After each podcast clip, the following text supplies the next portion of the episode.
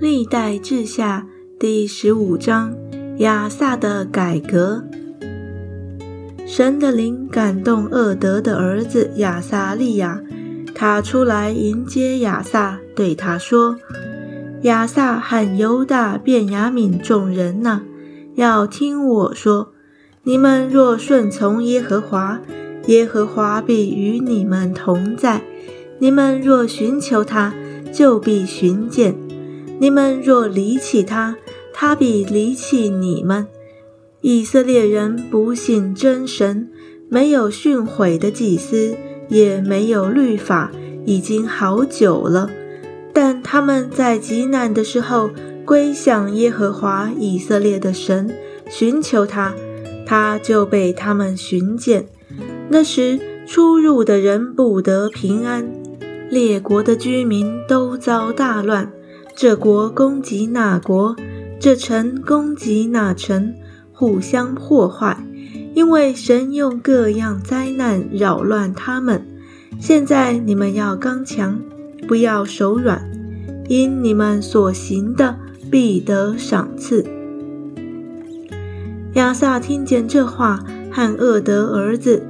先知亚撒利雅的预言，就壮起胆来，在犹大便雅悯全地并以法莲山地所夺的各城，将可憎之物尽都除掉，又在耶和华殿的廊前重新修筑耶和华的坛，又招聚犹大便雅悯的众人，并他们中间寄居的以法莲人、马拿西人、西缅人，有许多以色列人归降亚撒，因见耶和华他的神与他同在。亚撒十五年三月，他们都聚集在耶路撒冷。当日，他们从所取的掳物中，将牛七百只，羊七千只献给耶和华。他们就立约，要尽心尽性地寻求耶和华他们列祖的神。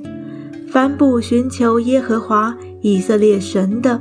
无论大小男女，必被致死。他们就大声欢呼，吹号吹角，向耶和华起誓。犹大众人为所起的事欢喜，